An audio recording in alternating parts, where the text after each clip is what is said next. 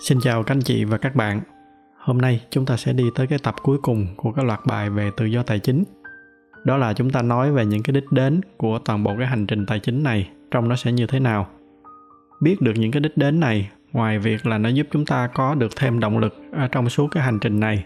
thì nó sẽ còn giúp cho những cái anh chị nào mà đang còn chưa bắt đầu mà đang có ý định bước vào cái hành trình này xác định xem liệu rằng đây có phải là cái điều mà họ muốn hay không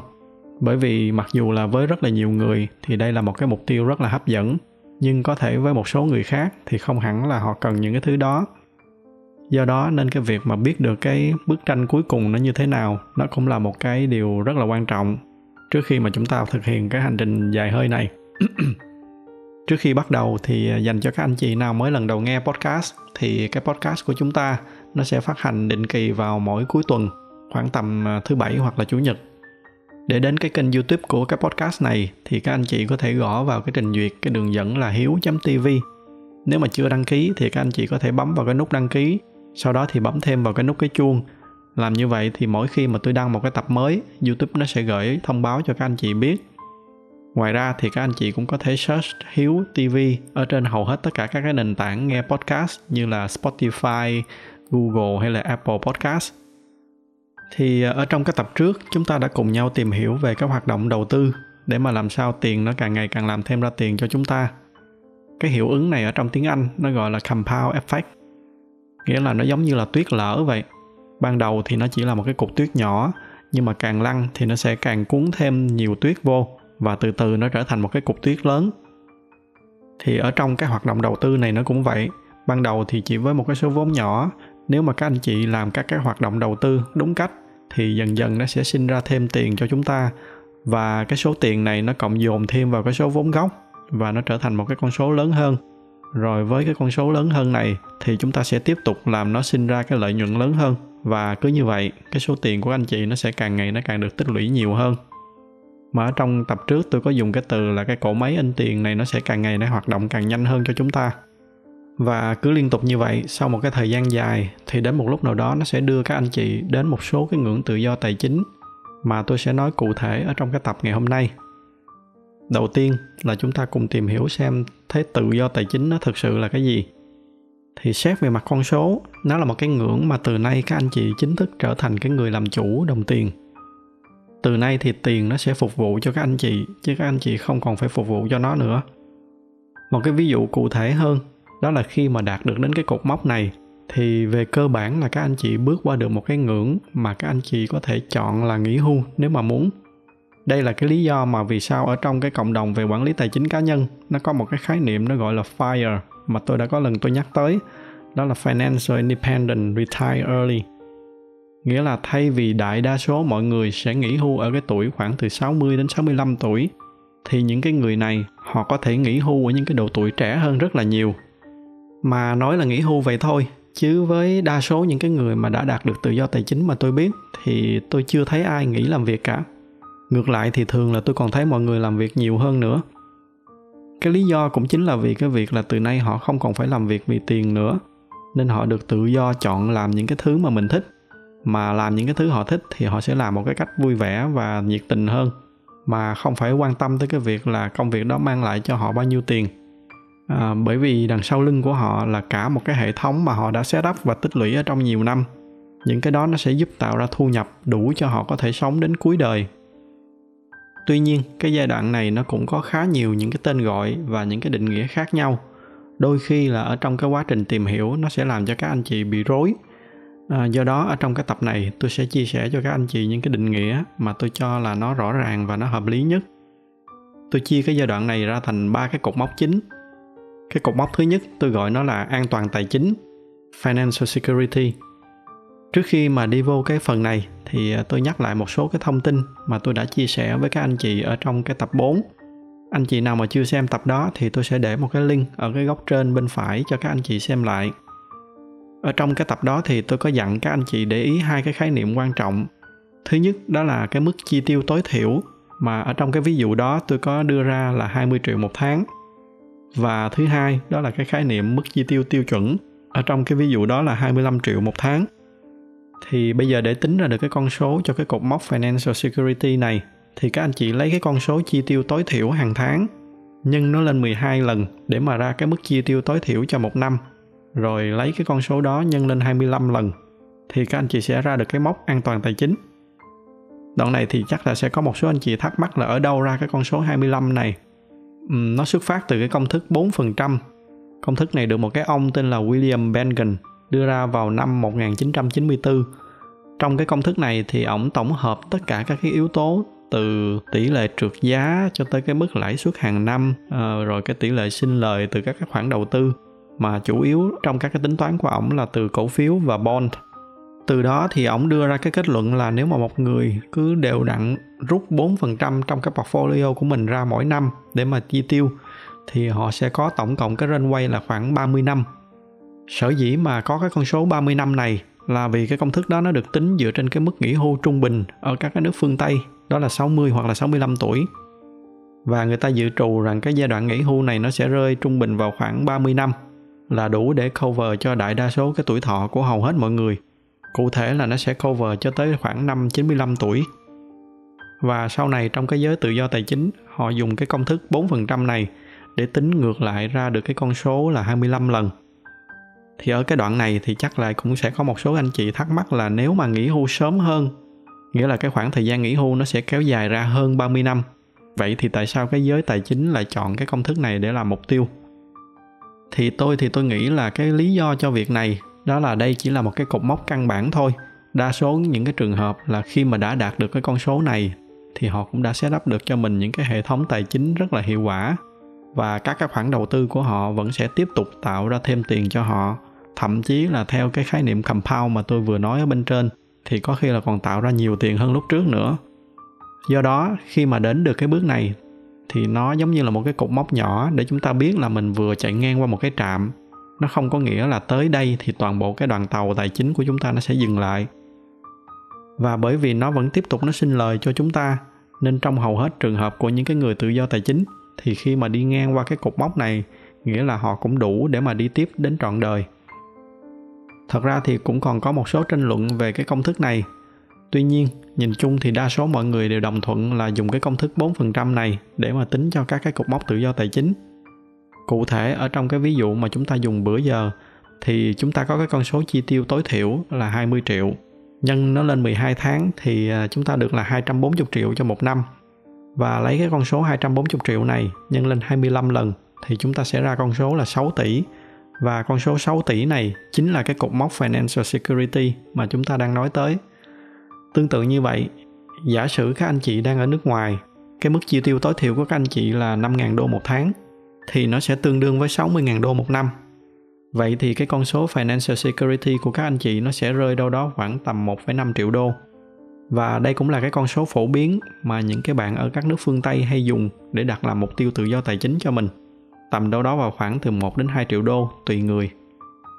Khi mà đến được cái con số này thì về cơ bản các anh chị sẽ được đảm bảo một cái cuộc sống mà ở trong đó tất cả những cái nhu cầu tối thiểu của mình sẽ được đảm bảo cho đến cuối đời, kể cả khi các anh chị hoàn toàn ngưng làm việc. Tuy nhiên, cái keyword ở đây nó là cuộc sống tối thiểu thôi. Nghĩa là nó chỉ đảm bảo cho các anh chị những cái nhu cầu căn bản. Còn những cái thứ như là mỗi tháng đi fine dining với bạn bè vài lần rồi đóng tiền học thêm các cái khóa học thì nó chưa đủ để mà cover cho các anh chị đó là cái lý do mà khi mà đã đến được tới đây nghĩa là các anh chị cũng đang có cái trớn rồi thì à, đa số mọi người không có ai dừng lại hết mà người ta sẽ đi tiếp lên một cái mốc tiếp theo đó là financial independent dịch ra tiếng việt mình nó gọi là độc lập tài chính. Thì cái điểm khác biệt của cái cột mốc này là thay vì lấy cái con số chi tiêu tối thiểu ra để tính thì bây giờ các anh chị lấy cái con số chi tiêu tiêu chuẩn ra để tính.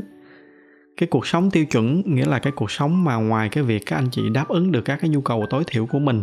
thì bên cạnh đó các anh chị vẫn có thể ra ngoài ăn uống với bạn bè à, một năm các anh chị đi du lịch vài lần rồi mua sắm thêm những cái vật dụng mà mình thích như là máy móc hay là laptop ở trong nhà nói chung là một cái cuộc sống đầy đủ như bình thường mà không phải lo nghĩ gì về cái chuyện tiền bạc cho đến cuối đời cụ thể như ở trong cái ví dụ mà chúng ta đang dùng thì cái mức chi tiêu tiêu chuẩn hàng tháng nó sẽ là 25 triệu, nhân lên là 300 triệu một năm và nhân tiếp lên 25 lần thì nó sẽ là 7 tỷ rưỡi. Tương đương như vậy cho các cái trường hợp của các anh chị đang ở nước ngoài giả sử cái mức chi tiêu tiêu chuẩn của các anh chị là 80.000 đô một năm thì cái con số này nó sẽ tương đương với khoảng tầm 2 triệu đô. Và với đại đa số mọi người thì cái cột mốc financial independent này nó cũng chính là cái cột mốc sau cùng. Đến được đây thì các anh chị có thể cho phép mình tự do đi tới bất kỳ đâu, làm bất kỳ điều gì mà mình muốn mà không còn phải lo nghĩ gì tới cái chuyện tiền bạc nữa. Nói nôm na là cuộc sống của các anh chị từ nay nó như một cái cuộc dạo chơi. Và mặc dù tiền nó không phải là tất cả, nhưng mà nó có liên quan rất là nhiều đến những cái khía cạnh khác nhau ở trong cuộc sống của chúng ta. Và khi mà mình loại được cái yếu tố ảnh hưởng của tiền, thì cái cuộc sống của các anh chị nó sẽ trở nên tự do hơn rất là nhiều. Đó là cái trái ngọt mà các anh chị sẽ đạt được sau một cái thời gian dài phấn đấu. Tuy nhiên, vẫn còn một cái cột mốc nữa mà chúng ta chưa nhắc tới. Đó là cái cột mốc tự do tài chính. Vậy thì tự do tài chính là gì? Và tại sao có rất là nhiều người bị lẫn lộn giữa tự do tài chính và độc lập tài chính? Thì ban đầu bản thân tôi cũng bị confused giữa hai cái khái niệm này. Nhưng mà qua một thời gian thì từ từ tôi tìm ra được cái sự khác biệt rất là rõ giữa hai cái khái niệm này. Đó là độc lập tài chính, nó là một cái cột mốc cụ thể. Còn tự do tài chính thì nó thiên về một cái mindset hơn. Nghĩa là tự do tài chính là khi mà chúng ta hoàn toàn chúng ta thoát ra được cái sự chi phối của đồng tiền cái lúc này thì tiền nó sẽ không còn là một cái thứ mà nó làm các anh chị bận tâm tới ở trong cái cuộc sống của mình nữa chắc là các anh chị vẫn còn nhớ cái khái niệm escape velocity mà tôi có nhắc tới ở trong cái tập 1. Ở trong vật lý, khi mà các anh chị ném một cái cục đá lên trời thì nó sẽ rớt trở lại mặt đất, dù là các anh chị có ném cao tới mấy đi nữa. Thì ở trong cái ngành khoa học vũ trụ, để mà thoát khỏi cái lực hút của trái đất thì các cái phi thuyền nó phải đạt được một cái vận tốc đủ lớn. Cụ thể ở trong cái trường hợp của trái đất thì để ra khỏi được cái quỹ đạo của trái đất thì cái vận tốc escape velocity nó vào khoảng 11 km một giây tương đương với khoảng 40.000 km một giờ. Sau khi mà đã qua được cái vận tốc đó thì các anh chị bắt đầu ra khỏi cái quỹ đạo của trái đất và bắt đầu chu du ở trong không gian. Thì cái lúc này các anh chị sẽ không còn bị ảnh hưởng bởi cái lực hút của trái đất nữa. Lúc này thì các anh chị có thể để tâm tới những cái mục tiêu khác, những cái vấn đề khác nhưng mà trong số đó thì hoàn toàn không có cái việc là phải nghĩ tới cái chuyện là bị rớt trở lại trái đất nữa. Tương tự như vậy, ở trong trường hợp tự do tài chính thì các anh chị có thể sẽ bận tâm tới những cái vấn đề khác ở trong cuộc sống. Tuy nhiên, ở trong tất cả những cái mối quan tâm của các anh chị thì từ nay không còn có cái mối quan tâm nào có liên quan tới cái chuyện tiền bạc nữa. Và cái tự do này nó phải thực sự là tự do hoàn toàn, chứ không phải cái kiểu nói đãi bôi như là một số người hay nói theo cái kiểu là tiền đối với tôi không quan trọng, rồi tôi không cần tiền hay gì đó. Thì những cái kiểu nói đó là những cái kiểu nói đãi bôi, nói cho có thôi. Chứ khi mà đụng chuyện thì những cái người đó, họ vẫn ít nhiều bị chi phối bởi tiền. Theo cá nhân tôi thì chỉ có vài cái nhóm mới thực sự nói được cái câu này. Thứ nhất, hiển nhiên là các cái tỷ phú, như là ông bill gates chẳng hạn. Bây giờ thì các anh chị thấy là cái mối bận tâm của ổng chỉ là làm sao để mà giúp cho những cái khu vực khác ở trên thế giới chứ chắc chắn ông sẽ không còn có cái mối bận tâm là một sáng thức dậy mình không còn đủ tiền để mà sống nữa. Cái đó không còn nằm ở trong suy nghĩ của ông nữa. Cái nhóm thứ hai mà có thể là cũng đã thoát ra được cái sự bận tâm của tiền bạc rồi, đó là cái nhóm của các cái thầy tu. Cả hai cái con đường đó đều không dành cho đa số mọi người, trở thành tỷ phú hay là trở thành thầy tu thì không phải ai cũng làm được. Do đó nên với đa số những cái người bình thường như chúng ta, để đến được cái trạng thái này thì cái con đường mà tôi cho là hiệu quả nhất chính là cái con đường thông qua cái hành trình tự do tài chính này. Và theo cái quan sát của tôi, trong đại đa số trường hợp thì chỉ những cái người đã ở trong cái trạng thái financial independent một thời gian đủ lâu thì họ mới dần dần họ bước sang được cái trạng thái financial freedom. Đó cũng là cái lý do vì sao mà tôi để cái cột mốc này nằm sau cái cột mốc financial independent. Tuy nhiên, bây giờ khi mà các anh chị đã hiểu được sâu xa cái gốc rễ của tự do tài chính là gì rồi thì các anh chị thấy là tuy rằng đại đa số trường hợp thì nó sẽ là như vậy, nghĩa là nó sẽ đến sau cái giai đoạn financial independent nhưng bởi vì nó là một cái mindset, nên vẫn sẽ có trường hợp là financial freedom nó sẽ đến sớm hơn. Có thể với một số anh chị, nó sẽ đến khi mà các anh chị đạt được financial security rồi, nghĩa là khi mà các anh chị đã đảm bảo được một cái mức sống tối thiểu và các anh chị dần dần develop được một cái mindset biết đủ, thì có thể là financial freedom nó sẽ tới từ cái giai đoạn đó hoặc thậm chí là sớm hơn. Tuy nhiên, tôi nghĩ là rất là hiếm các cái trường hợp mà đạt được tự do tài chính trước cái mốc financial security. Cái nhóm duy nhất mà tôi có thể nghĩ tới mà có thể có tự do tài chính trước cái giai đoạn financial security đó chính là các cái thầy tu ở trong chùa. Mà cũng chỉ là một cái nhóm nhỏ các thầy thôi, chứ còn đại đa số trường hợp thì tôi nghĩ là các thầy vẫn phải ít nhiều lo nghĩ tới cái vấn đề tiền bạc cho chùa của mình và theo suy nghĩ của tôi, thì tự do tài chính nó mới chính là cái đích đến sau cùng của cái hành trình tài chính của chúng ta. Cái mục tiêu của chúng ta ở đây không phải là giàu có, mà là mục tiêu của chúng ta là phải có đủ khả năng để thoát được hoàn toàn cái sự ảnh hưởng của tiền bạc. Và cũng bởi vì cái lý do đó, nên theo quan sát của tôi, có rất là nhiều người có nhiều tiền. Thậm chí là họ đã vượt qua rất là xa cái mốc financial independent rồi. Nhưng mà mãi họ vẫn không đạt được tự do tài chính mỗi sáng thức dậy, họ vẫn phải hy sinh cái cuộc sống của bản thân mình, thậm chí là của gia đình mình, chỉ để làm một cái việc, đó là đi thu thập tiền. Và với tôi, những cái người này không phải là chủ của tiền bạc, mà ngược lại, họ đang là người làm công cho tiền. Và đó không phải là cái đích đến mà chúng ta mong muốn. Cái mục đích sau cùng của cái hành trình này, nó chính là cái financial freedom mà tôi vừa nói ở bên trên đến được đây thì cũng sẽ là lúc mà các anh chị bắt đầu nghĩ về những cái tầng cao nhất ở trong cái tháp nhu cầu Maslow. Đó là lúc mà chúng ta bắt đầu nghĩ tới những cái thứ mà bình thường nghe nó có vẻ rất là xa vời, như là làm sao để mà mình give back, làm cách nào để mà tạo ra giá trị cho xung quanh. Ở tiếng anh nó có một cái câu là live the world a little better than you found it nó dịch ra tiếng việt, đó là làm sao mà khi mà chúng ta rời khỏi cái thế giới này thì nó tốt hơn một tí so với khi mà chúng ta bước vô thì lúc này là lúc mà chúng ta bắt đầu nghĩ tới những cái chuyện như vậy. Nghe nó có vẻ nó hơi xa vời, thậm chí là có vẻ hơi sáo rỗng. Nhưng mà theo cái quan sát của tôi thì đa số những cái người sau khi mà họ đã được fulfill rất là nhiều những cái hoạt động cho bản thân mình rồi, thì họ thường bắt đầu nghĩ tới những cái việc này. Thì à, để kết thúc cái loạt bài này thì tôi xin có một vài cái đoạn mà tâm sự với các anh chị. Như các anh chị thấy thì đây là một cái à, hành trình nó rất là dài và nó đòi hỏi cái sự quyết tâm, kiên nhẫn rất là lớn của chúng ta. Để đạt được nó thì ngoài cái việc là phải đạt được những cái cột mốc tài chính rất là lớn,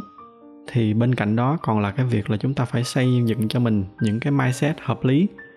Và theo tôi thì phải có cả hai, phải có tài chính và phải có cả mindset thì chúng ta mới đến được cái mục tiêu sau cùng của cái hành trình này. Do đó nên tôi không nghĩ là chúng ta có thể xem cái hành trình này như là một cái dạng dự án có cái ngày bắt đầu và ngày kết thúc mà theo suy nghĩ của tôi thì nó giống với một cái hành trình phát triển bản thân hơn. Cũng vì vậy nên đa số mọi người phải mất từ 10 đến 15 năm để thực hiện cái hành trình này, thậm chí là còn lâu hơn nữa. Do đó nên các anh chị cũng đừng có gấp. Theo tôi đây là một cái cuộc chạy marathon chứ không phải là một cái cuộc đua nước rút. Mà cũng bởi vì nó là một cái hành trình dài hơi nên các anh chị cũng đừng nhìn quá xa về phía trước. Thông qua cái loạt bài này thì tôi đã chia sẻ cho các anh chị đầy đủ hết tất cả các cột mốc của các hành trình này. Thì các anh chị nghe để biết và giữ nó ở trong đầu. Nhưng mà đừng có nghĩ về nó quá nhiều.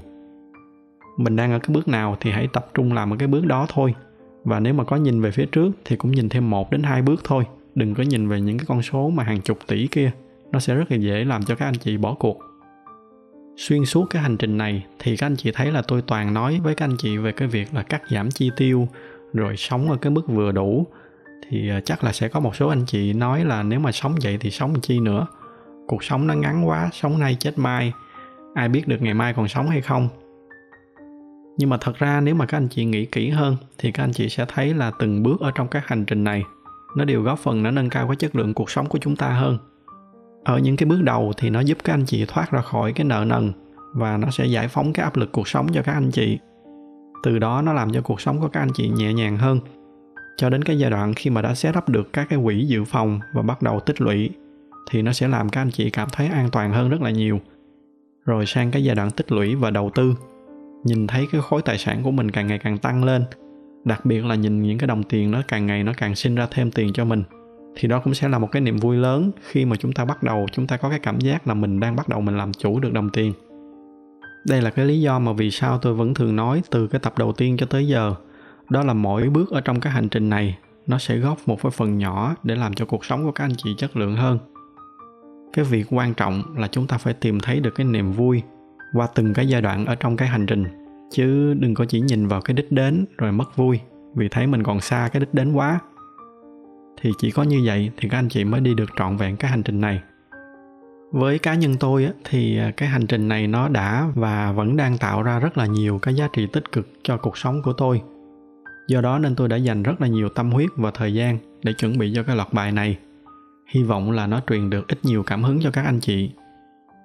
Khi mà tôi nhìn xung quanh đặc biệt là những cái người quen của mình ở việt nam thì tôi thấy vẫn còn rất là nhiều người chưa có cái nhìn đúng về chuyện tiền bạc và cái khía cạnh quản lý tài chính cá nhân này do đó nên tôi rất là mong các anh chị sẽ giúp tôi chia sẻ những cái nội dung này cho nhiều người biết hơn nữa. À, để xung quanh chúng ta sẽ ngày càng có nhiều người có được tự do tài chính hơn hoặc chí ít là cũng biết cách để mà quản lý tiền bạc của mình. Xin cảm ơn sự theo dõi của các anh chị và hẹn gặp lại các anh chị vào các cái chủ đề khác.